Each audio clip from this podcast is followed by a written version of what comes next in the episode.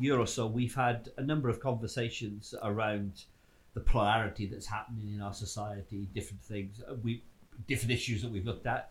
Um, but uh, I suppose the question that we want to pose today is how do we get back? You know, how do we come back from that? What's the way back? Hmm.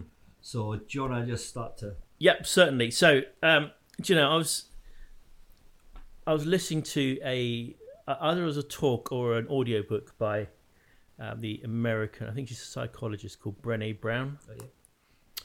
and she was talking about men and women in the sort of post-feminist era, and she asked the question: having discovered what we've discovered and had the conversation and created the positions we've created, how then do men and women find their way back to each other? How do we find our way back? A big question. And I just think that is such a weighty question because the, the, the men and women angle is a huge one, but there's also intergenerational angles, uh, interracial angles, um, and there are big sort of political and worldview angles on this. We've never lived in such a it feels well. I've never lived in such a polarized time. I mean, it, it feels like feels like on, on almost any issue, um, we've never been quite so divided and polarized. So you've got men against women, young against old, conservative against liberal. Recently, here in the United Kingdom, we had the whole Brexiteer against Remainer uh, thing, and people really lost, uh, you know, lost it with each other over that, and you know, families and friends have been split up over these issues. Uh, in America, they've got the um, whole uh, "Make America Great Against" against the anti-Trumper sort of polarities over there, and and gun ownership, um, you know, pro-gun against anti-gun, and pro-abortion against anti-abortion. Some really strong um, polarizing issues there. Um, and then there's the whole COVID thing, and uh, people being pro-vaccine or pro-masks and anti-vaxxers, and it's just become so polarized, hasn't it? And I just, as Christians, and I think um, Paul says somewhere in the New Testament, he says, you know, uh, we have a ministry of reconciliation. Right. But but even you don't need that Paul that verse from Paul. It's simply that question that Brené Brown asked. It just thought, wow, that's a powerful question. How do we find our way back? Because today we're polarized, Yeah. and we seem to um, push ourselves apart from each other with great ease. You know, we have no difficulty in breaking up relationships, breaking up trust and cohesion, in alienating one another. I mean, someone gets online, writes a post on Twitter or some other social media, and within seconds, someone's on there ranting against them, and then someone else rants back, and the whole thing it's become ugly and amplified. Perhaps social media uh, is part of that. Maybe you know, maybe or certainly it is because it's created a, a, a an immediate sort of um, town square um, forum where people can just weigh in against ideas rather than what they think of people. But then we end end up those people who hold the different ideas and views become the enemy in a way which in the past maybe they weren't. In you know, in the past few Well, years, we've had the Part of the problem. racial. With sorry, just to interrupt there. the- the- Part of the problem with the social media thing, it's it's anonymous as well, right? exactly. So yeah. so so so you could say something to somebody and never have to face them with Yeah. that. Yes, right. you're So- not accountable or responsible for what you say, is it? And whereas when it's face to face, you you at least have that you know that person in front of you. So so that that's that I think that's made it slightly more um, aggressive. It has. Yeah. And then we've obviously in America in recent um, years because of the whole uh, George Floyd episode, um, racism has been stirred up as a massive new issue. Right now in the UK, there's lots of issues around uh, discussions and polarity around trans and, and and what's the nature and identity of women and men and, and, and genders and all this sort of stuff. it's just a polarizing, toxic soup out there. And most people, it seems to me, as sort of shutting up and keeping their heads down and getting on with life and trying to avoid coming into conflict with people. uh, and maybe there's wisdom in that, but that doesn't solve things. And I, I, I just want us to ask, and even put the question. I suspect we're not going to get anywhere near um, addressing or answering this today, but I just want to put the question on the table: How do we find our way back to one another? Well, it, I mean, it's a huge question, and, and you're right. I think that you know, just to the listeners, that we we're opening up this question because we feel it needs to be tabled, Yeah. rather than we've got the answers. You mm-hmm. know, even as we've talked about it, whether we should do it or not today. Yeah, yeah. Right. We. We, we could initially we we're like "Ooh, should we should we Yeah. you know you're like yes I think we should I'm going "Oh, I'm not sure we're ready for that No, I don't, I don't think Um, we are ready, but I think but the question has to be that's what I was just going to say is that you know certainly I don't feel ready to answer this question, but just tabling it, Hmm. I think just helps the discussion to start Mm-hmm. again. You know, Yeah. and for us to start to think about it and perhaps think about it in a different kind of way as well. yeah, yeah, You know, again, just hooking back to some of the things that we've already talked about. Um, I think that I because we haven't decided yet, but, but I think that probably the uh, redemptive mind, building of a redemptive mindset, will go out before this one. Um, if it doesn't, it will come after it anyway. But that helps us to an extent Yeah. to start to think differently about it. But this, in a sense, is an application about how do we do that yeah, yeah. as yeah. well. You know, Yeah. so so I think it's it's it's it's very timely, isn't it? Yeah, I, I, I- I just at a human level, I just don't see us. Um, I don't see this one going quickly. I think this polarity, polarization, is here to stay for a long time unless we do something about it. And even if we do do something about it, so you should never say do do. So having set that stall out, what do let, let's just come back and break this down and, and go through first principles what's most important here in, in in all that we know in all we know of god hmm. and what he's done in creating people what's most important Well, you know, we come back to this all the time, right? So the most important thing is is that we engage with Jesus in it, with Yeah. the person. And I think also we look to well, what was his example? It's not like he didn't live in turbulent times, Hmm. uh, but he refuses to be um, in all the political upheaval that he has. He refuses to be defined by it. right right? So, Yeah, yeah. so and so, so it's really interesting. And actually, it's not that people didn't try. Yeah. Even his own disciples. Yeah. When are you going to bring in the kingdom? You know, Yeah. the Jews were looking to him for this. yeah You know, and then he goes to Pilate, and Pilate tries to make him the king of the Jews. Do you know what I mean? Well, Yeah. do this. and he he refuses to be defined by that Yeah. because he has a better way yeah right? Yeah. And I think we see some of that with um, uh, the Mount uh, the Mount of Olives uh, dissertation. You know, where where blessed are those who you, ju- you know. I, I just think we see some of those things there. So the first thing is that we get we don't allow ourselves to be defined by a political upheaval. yeah. And part of the part of the, the, the challenge for us is is that we therefore don't uh, we don't allow our theology to be shaped by our politics or our ideology or the ideology of the world around us or the upheaval.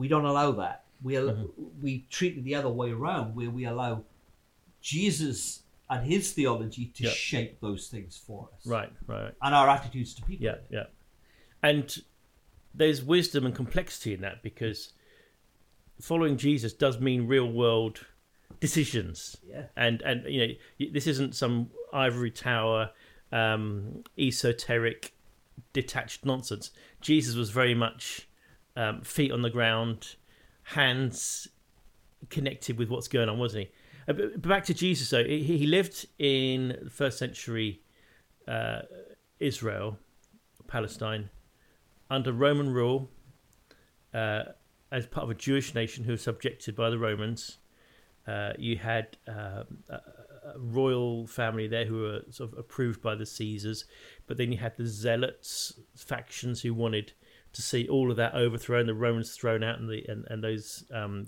kings and royal families thrown out as well. You you had the Pharisees, you had the Sadducees, so you had the religious polarity. Um, and you had the Essenes, the sect of radical. Um, you've got the, um, the the Greek philosoph- philosophical streams of thought going through uh, all that society. It's not far away, and these people are traveling all the time. So it that was a place where there was cultural upheaval in many ways, wasn't it? Um, um, Romans were putting people to death. Um, the Zealots were, you know, going for a war with Rome, which eventually they precipitate in, in, in later years. Um, you've got the Pharisees wanting to stone people who do the wrong stuff. I mean, it's it's Jesus lived in a, a- quite a polarized space. and also that you know the, the, the and we forget this the, the religious th- wanting him to be separate from all of that not to speak to those Yeah. those those things you know it, it, all of that's involved yeah Yeah. So what we're saying is, first thing, he has experience of this and he is sure-footed in it, so he knows what he's doing. Okay, good. So then the second thing is, what does what does finding our way back to each other mean, or what might it mean? Um, why does that seem to have some power about it? Um, wh- wh- what's your thoughts? What what do you think that might mean? Well i think And what does it what does it not mean? yeah Yeah. yes pro- that's probably easier what Yeah. it does you know but but i don't want to start there because you know it's never good to mm. try and do the the negatives Mm. Right. Yeah. because we probably can all talk about the negatives anyway. You know, obviously, Jesus does talk about our, us having the ministry of reconciliation. Mm. Right now, the Pharisees would have said, mm. probably, well, Yeah. that's all about reconciliation between man and God, Yeah. right? Which is what a lot of our our church context would say. But the, you know, when we talk about rec- ministry of reconciliation, we're talking about how do we reconcile man to God? And of hmm. course, that's that's true. That, hmm. that that's an important part of the ministry of reconciliation. Hmm. But it's not the only part of the ministry of reconciliation. So there's also the horizontal aspect of that, right? Is Yeah. that if if um, if you if you can't love these people, then how can you love God? If you love God, then you will love these Yeah, people, yeah, right? yeah. So there's there's that aspect. So reconciliation is a really important part of what we do. So how do we one reconcile ourselves to other people, but then how also do we help others to reconcile to each other? Yeah. Very good.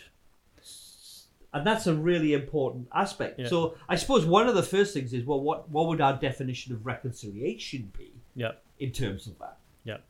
Me Because it- at you. well, I mean, what, what Yeah. we've already said is look, let, let's let's put um, a political thing on the table: Brexiteer versus Remainer.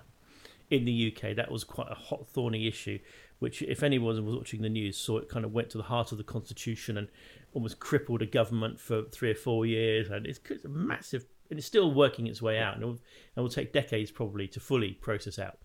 But it caused people to really alienate from each other because it took strong views. So when we talk reconciliation, we're not talking about coming to agreement on the politics. Let's put that clear. People can still hold different views and perspectives. But what it does mean is that we have to the the distancing and the um, the alienation has got to be addressed. And I, I, I think the first thing is, and, and this isn't a particularly Christian thing, it's something we've learned through politics generally, although I think no doubt the spirit of God's behind it, is you, you recognize the humanity in each other. That just because someone holds a different view to you, they are not a monster.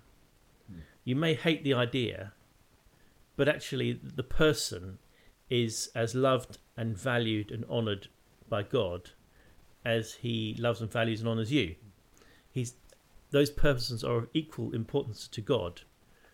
And Jesus loved God so loved the world, so Jesus came to get involved and roll his sleeves up and get involved in um, in the mess of, of, of- of a divided and polarized humanity to show the goodness and love of God. So, first thing is to see the humanity in each other and recognize that and stop and say, this is not, you know, I'm not looking at a Brexiteer over there in that chair, or I'm not looking at a, um, you know, a- Trump voter in that chair, or I'm not looking at a pro abortionist or a pro gun person, or whatever the, the issue may be.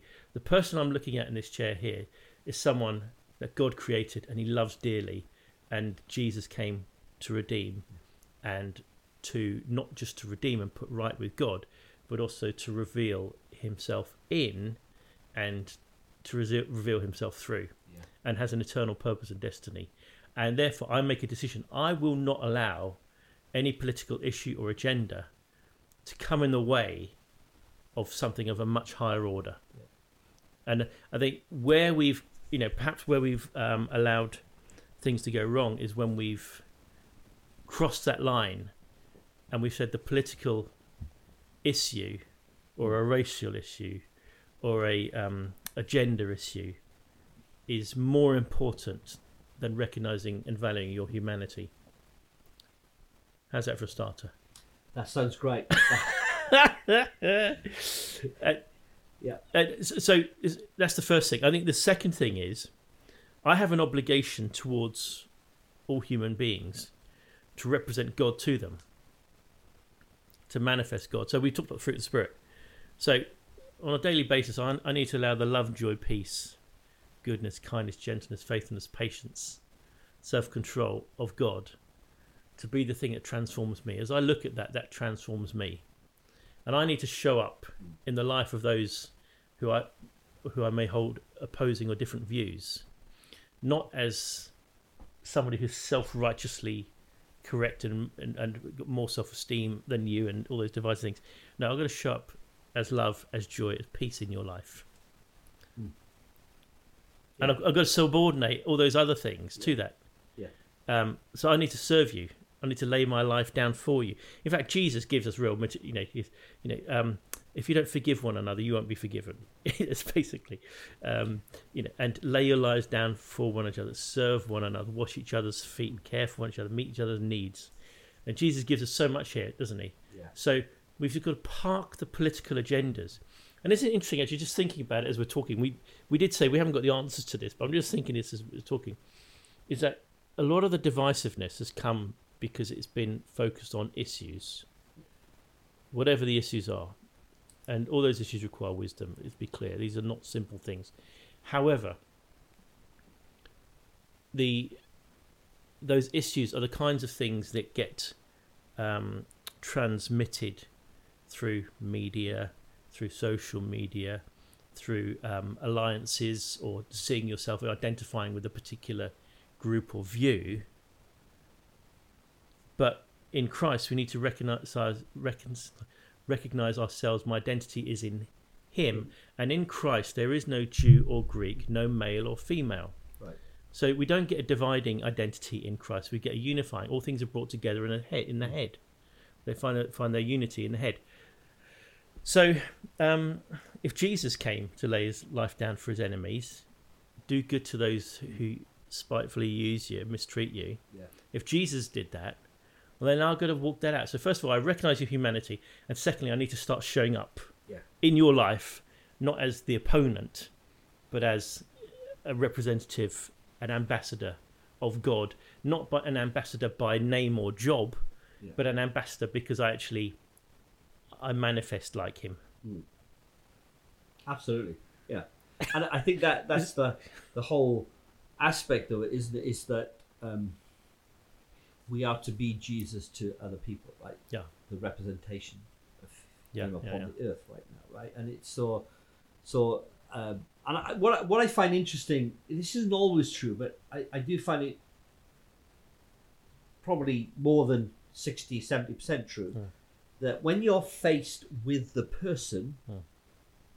it's more difficult to just rant on about the thing Yes. do you know what I mean? yeah. So, so, so as soon as you're faced with a particular issue, this is, I think this is particularly true of Christians. You know, we yeah. we hold very strong views on certain Hmm. things until we are faced with a person that is Hmm. in struggling in that area. Yeah, yeah.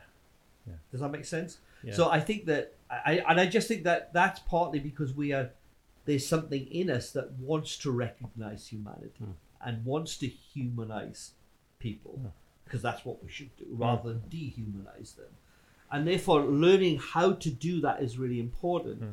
in terms of that. You know, and I was just thinking that, you know, I love Ephesians chapter two for all of this because it it hits so many of those kinds of wonderful one one of those truths. You know, the the dividing wall has been taken Yeah, down. Yes, uh, but but even before that, it, it talks about um, even though we were objects of God's wrath, Hmm. Because of His great love and mercy, He chose to Hmm. put aside that and send His Son. Hmm. Right? It's not. even though we're caught in all of this stuff, even though we, you know, we Yeah, we're, yeah. we are a huge offence to Him. Actually, you know, our, our our sinfulness is an offence to God, Hmm. but He chooses to come into the place of that offence. He chooses to do that. Yeah, come on, is good. Right? It's good. Yeah, he very good. chooses to do it. Yeah, God chose to send his son yeah, into the very offence. Hmm. And not just to be there, not just to bring a message, but to live among Hmm. us. I, it's the what come back to the John one thing I've been living in, you know. The word was with God, you know. Or, or it's, it's a wonderfully mystical passage Yeah, that John yeah, one, right? But I, I love some of the translations, you know, that um, he chose to become on to enter our neighborhood.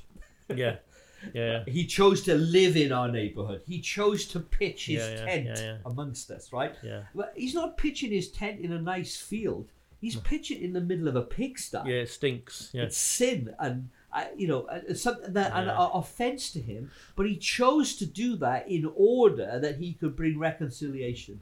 yeah. I love that. Right. So yeah, we have yeah, to choose to go and pitch our tent in the middle of the offense Yeah, and love them and be kind to them and speak nicely yeah. to Really, them. really good. Right, rather that for me that's what that's what the ministry of reconciliation is. Yeah, It's not bringing people to agreement. yeah, It's bringing people to be able to accept each other for who they are and what they believe. yeah, yeah.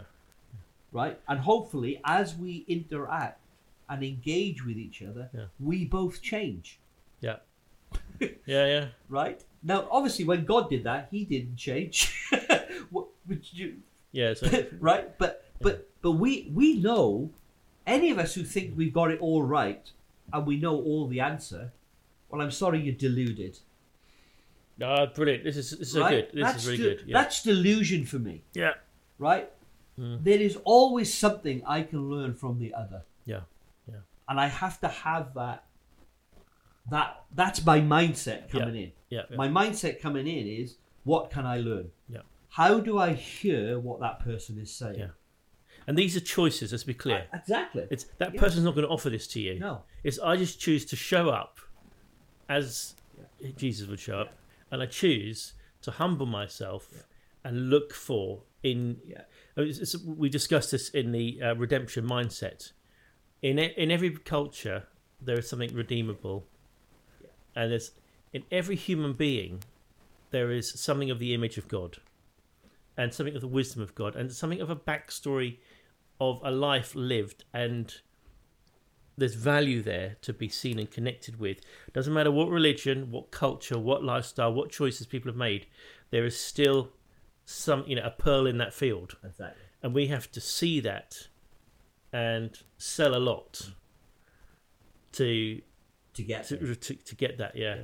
and I just think that the John one verse, uh, J- J- chap, John chapter one, just those two lines. I've not seen them put together like that before. It's like he dwelt among us, and we beheld his glory. Those lines sit together, don't they? Yeah. He dwelt among us. He came into this stink, into this filth, and we beheld his glory. So the call on us is to show up in this stink, but manifesting his goodness. and and that that's the wonderful thing, you know, is that because I, just love this. You know, it's it's like when we choose to be kind to someone, Uh.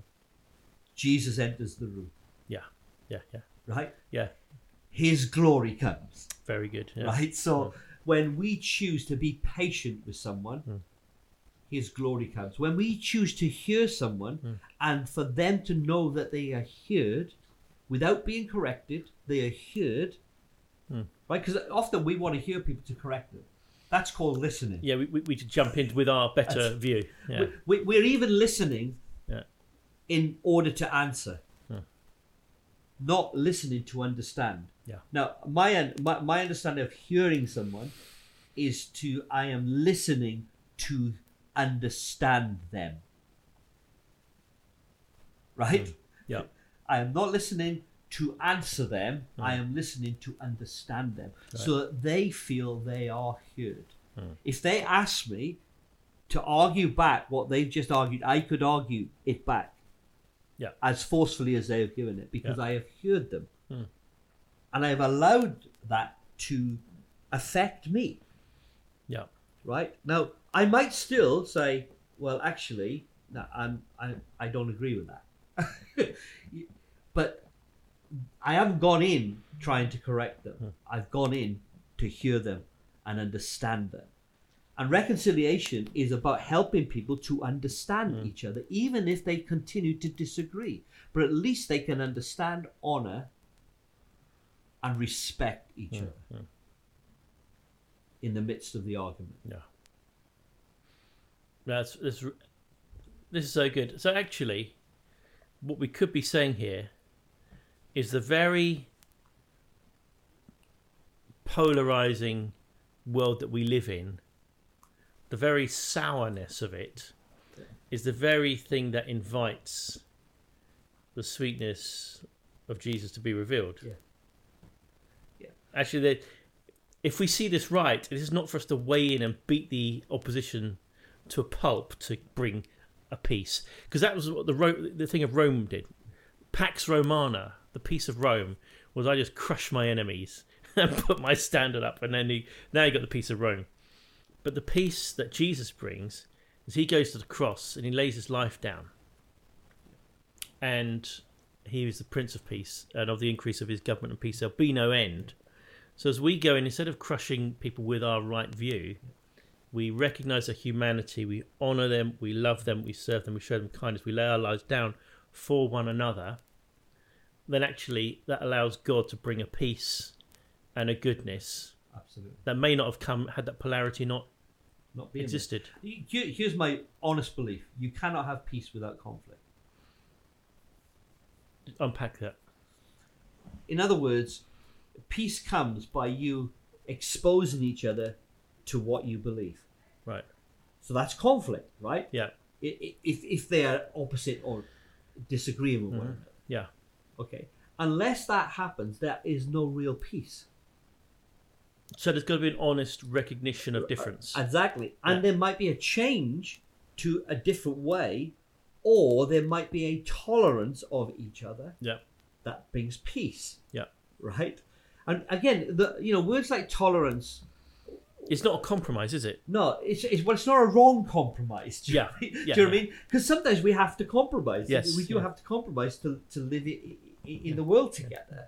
But but the reality is is that it's not a wrong compromise. It's not it's not an an ethical compromise. It's not mm. going against your your core beliefs or what you, do you know what I mean? Mm. Yeah. that- for me, those that, and again, that's probably something we should unpack more. Perhaps we'll Yeah. do that in another another podcast. Yeah.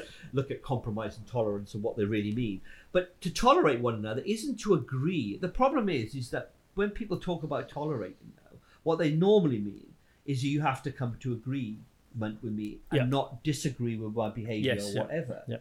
Well, that's not that's not tolerance. Yeah. Actually, you know what I mean? That's that's coming to agreement.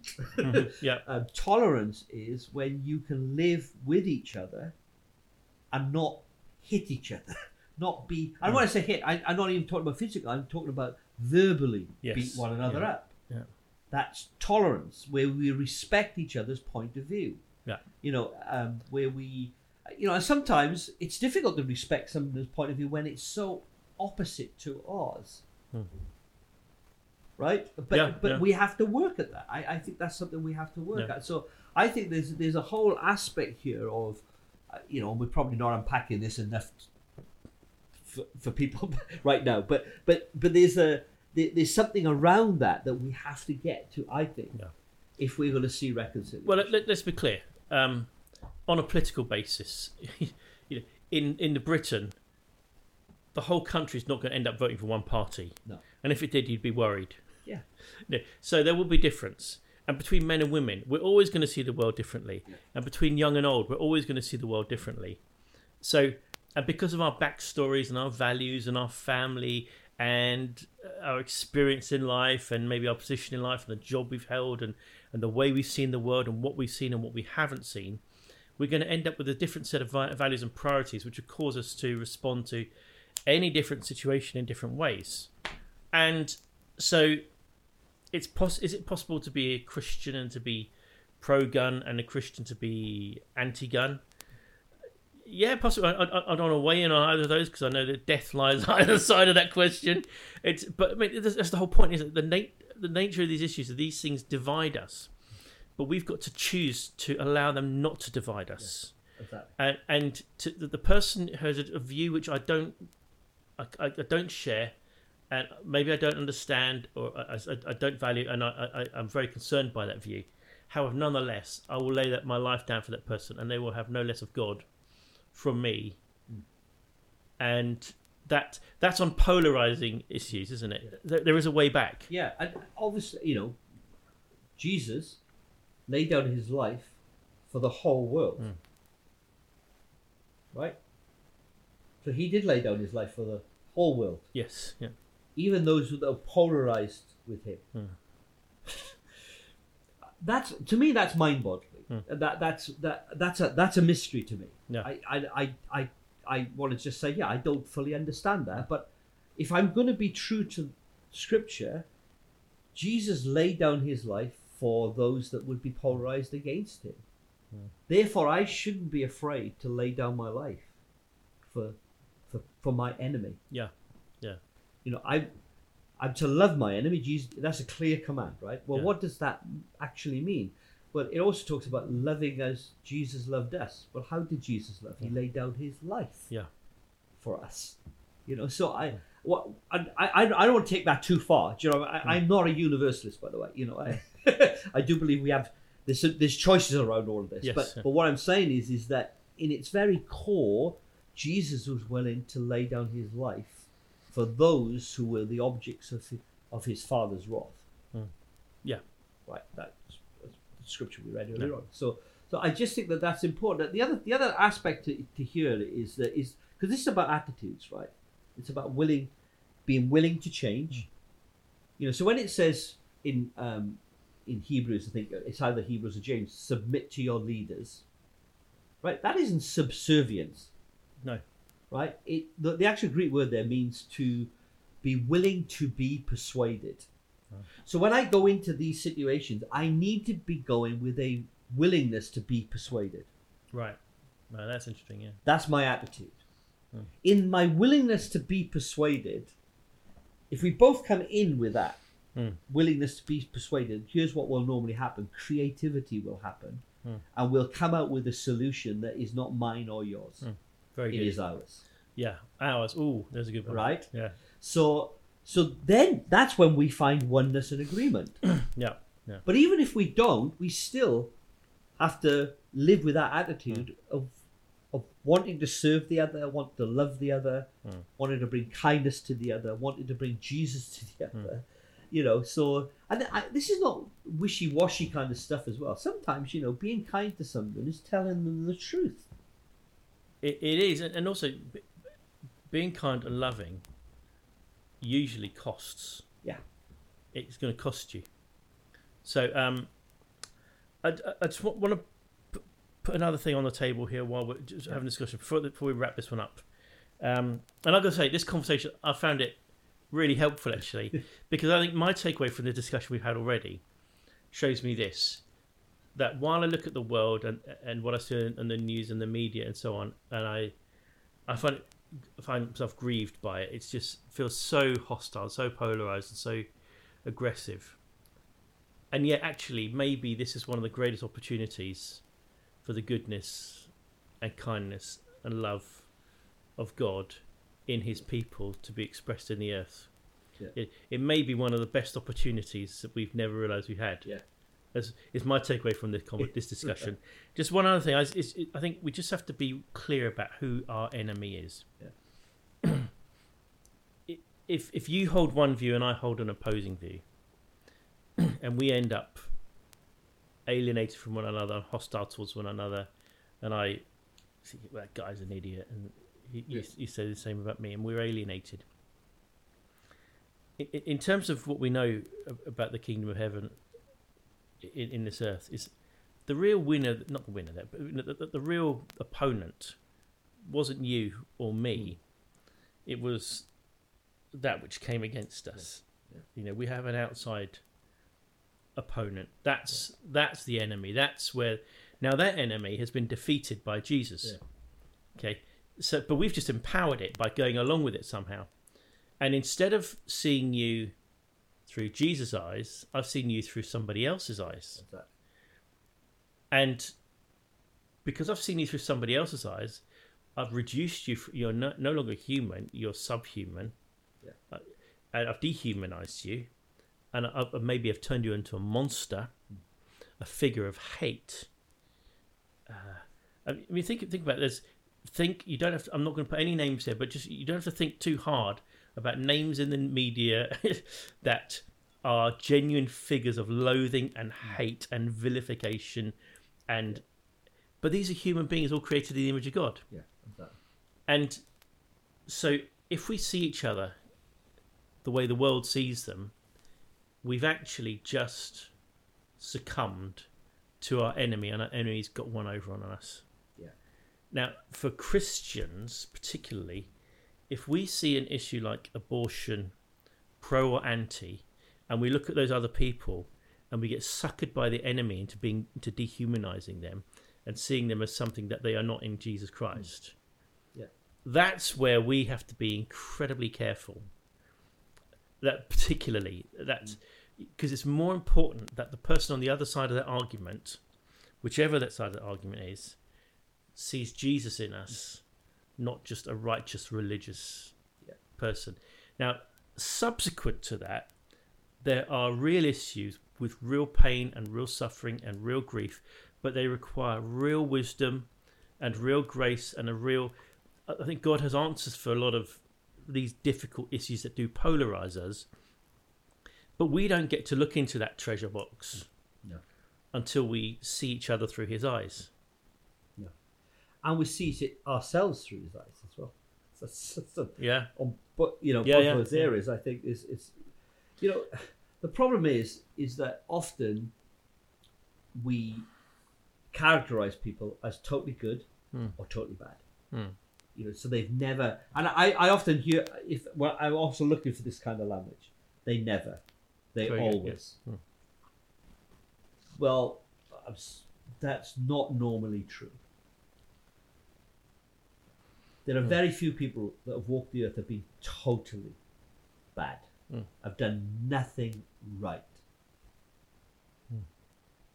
Now, you see, as soon as we get into that never, always, only, Hmm. you know, we immediately train our minds to think about that person in a way that dehumanizes them. yes, yeah, And we have to work really hard at not doing that, I think. Not using those words, not, you know, so, so very good. Yeah, e- so I just think that that's that's a that's a whole nother aspect um, of, of where, where we go with this. I think the other the other thing you know just in, in terms of try, perhaps wrapping some of this up as well, Raoul, is that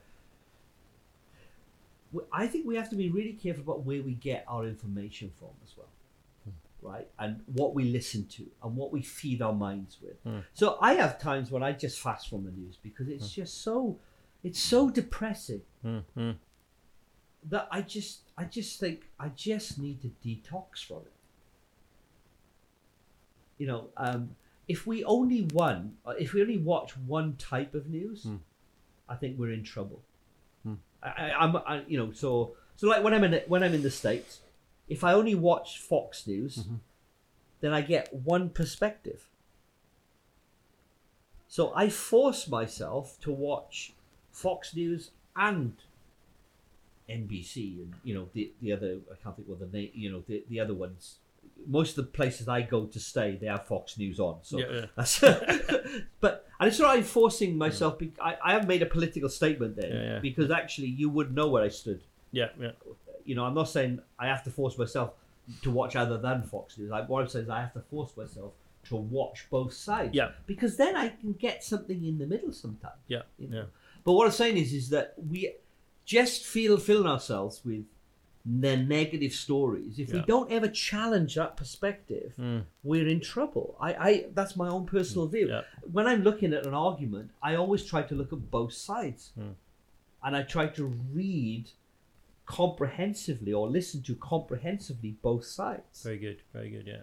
because it's that's an important principle for us. Yeah. The other the other thing I would say is this is that we have to look for common ground. I think that's another just another principle. If you know you're at loggerheads with someone, look for common ground. Right. Look it out and search see it, Yeah. Yeah. search it out. Find common ground somewhere. I'm telling you, there are very few people on the earth that you've got no common ground with. I'm, not, I'm not necessarily talking common ground on the issue, Yeah. but common ground where you can start to see them as a human being. You know, so, good, yeah. sometimes And agree with them. exactly. Yeah. Uh, It's really sometimes when I, you know, when I'm at loggerheads with somebody, I'll start to change the subject a little bit, ask them what what football team they they support, or Yeah, yeah. uh, try and find something Yeah. that I can find common.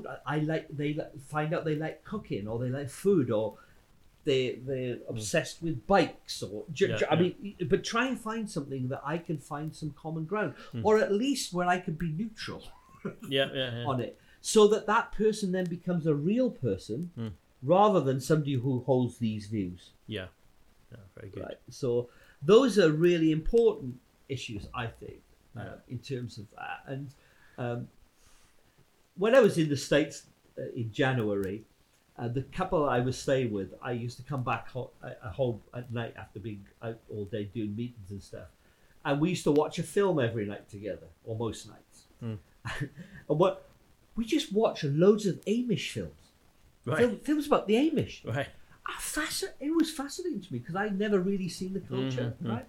Um, but there was one particular film which is a true, based on a true story, where a guy had um, killed, um, can't remember now, it was, uh, seven or eight children in an Amish school, gone and Oh, shot wow. them, Oh, gosh. and it was just really fat, really heart wrenching, you know. Mm. But then the story told that the, the one of the guy's fa- one of the fathers of the guy, the elders approached him and said, "We need to go and visit the family of the father who's murdered your children." Wow. Well. And we're not talking days after; we're talking like an hour after or something. You know, it's like or a couple of hours after. Wow. So the guy, the guy who killed the children, then killed himself. But obviously, the family are being vilified. They had nothing to do with this Mm. anyway. So you then get this scene of this father with the elders going past all the news things, past the police, into the house, Mm. sitting down and saying, "We do not hold you responsible for this, and we want you to know that we forgive your husband." Mm. Even now, I'm tearing up. Like it was, it was incredible. That's an incredible choice and thing to say and do, Right. isn't it? Now, what was interesting though is that the rest of the film was all about that, but also about this guy's wife who really, really struggled with forgiving and being in the same room as Mm. as this fa- as this family, and him trying to lead his wife in that aspect, and Mm. her struggling with that. And you know, the thing that really made the difference was when she met Mm. the other people. Hmm. So, because it was, it was, and she talked about the destructive nature of the anger she was holding on. She she Hmm. talked about it afterwards, you know. And then the film finishes with this: uh, they're burying the guy that had killed the the children, Gosh. Yeah. and the only people around the around the thing were the minister, the wife, the children, his children. He had two children, and the the parents. And then over the hill Mm. come the whole of the Amish community Wow. Wow. and stand around that Mm. thing as a sign of forgiveness and unity. That's stunning. But when we see other people as people, Yeah. not as what they have done Yeah. or what they believe Yeah. or what they how they live. Hmm. We see them as people. It brings us to a point where we can find Jesus in the midst of that and know that Jesus would do the same Yeah. thing. And then the the situation could turn into something transcendent that's beyond anything anyone could have. Which that Yeah. that story does. If you if you if you Yeah. look at it, you know some of the things that happened out of that were incredible. So Wow. Okay, just to wrap up then, that's great. So, first of all, we live in a very polarized world right now. Secondly, we believe Jesus got a point of view on that. Yeah. Thirdly, we've got a responsibility to bring reconciliation and a, and a way back. Yeah. Fourthly, the answers aren't going to be easy or simple. It, it rests around seeing the human in each other and the best in each other, finding common ground and allowing Jesus to manifest through us. And, and but it's going to take a long time, isn't it? Yeah. I'm really glad we unpacked this uh, because me I, I. I've got to say I'm more hopeful because I think actually there's, it's almost like the darker the issue, the brighter the the good, goodness yeah. of God shines, isn't it? Well, I love that scripture. You know, uh, we we, we did lots of scriptures. Yeah, no, it's very, but you know, it's like a whole arise, shine, for your light has come. Yeah. The glory of the Lord is Yeah. upon you. Yeah. Great darkness covers the earth, and great darkness the people. Yeah. But your light arises. Yeah, I, I, in the midst of the gross darkness, Yeah. the light shines brighter. That's what. That's what Wonderful. Good way to finish. So, Raoul, what's inspiring you? It's um, a person who has inspired. Um, unfortunately, they died uh, very recently. This is the guitarist Jeff Beck. Now, Jeff Beck was a guitarist who emerged in the mid 60s. He played in the Yardbirds, and the Yardbirds was a band where Eric Clapton, Jimmy Page, who went on to Led Zeppelin, and Jeff Beck all came through. Yeah, right. Uh, so it, it was a, real, a hotbed of some of the you know the great guitarists of, of, of the 60s and 70s. And the thing about Jeff Beck was he is in a category for me. uh, Just disclosure here, I play guitar, but he's in a category. You know, in football, there, there's good players, and then along comes a George Best or a Pele, and they've got their own language, their own. They they they they just of a different order of magnitude. They just completely Yeah. transform the game for everybody. In guitar, Jimi Hendrix, Jeff Beck, and Eddie Van Halen would sort of sit in those categories for me. They're just just otherworldly. Um, they've got some inspiration that's just beyond um, what everybody else was doing. I, I think, yeah, there, are famous stories about Eric Clapton being silly ticked, severely ticked off when um, Jimi Hendrix showed up in London. Just, just people's jaws open, you know. Um, but Jeff Beck, if it worth listening to on YouTube, a lot of live stuff. He just turns the guitar into this just incredible instrument that goes into different sounds and different ways of playing that nobody else Yeah. can do or understands. And most guitarists look with just what is he doing there? It's it's it's just a superb talent. Um, and he did this sort of uh, whole whole series at Ronnie Scott's jazz club um, and, and, and concerts and tours there and stuff. And then the music is just surreal and beautiful and inspired. And he died a few weeks ago. And it's one of these things where you say we're just not going to see his like again. Um, but um, there was this last little anecdote on him. Alice Cooper, um, I mean, all the guitarists, like Brian May said Jeff Beck was the best, and Alice Cooper said in the in the sixties they, they were all. Um, someone asked him who was the best guitarist. He said, "Well, we were there once with Jeff Beck. He was holding his guitar up by the neck, and he dropped it so the neck fell through his fingers." Deliberately controlled way, and as it went down, he was playing these perfect triplets. He ended on a perfect note that was in harmony with the one he'd started with, and everybody looked at him and think, "What have you just done?" Jeff Beck, absolute magic, a big Yeah. loss. Brilliant.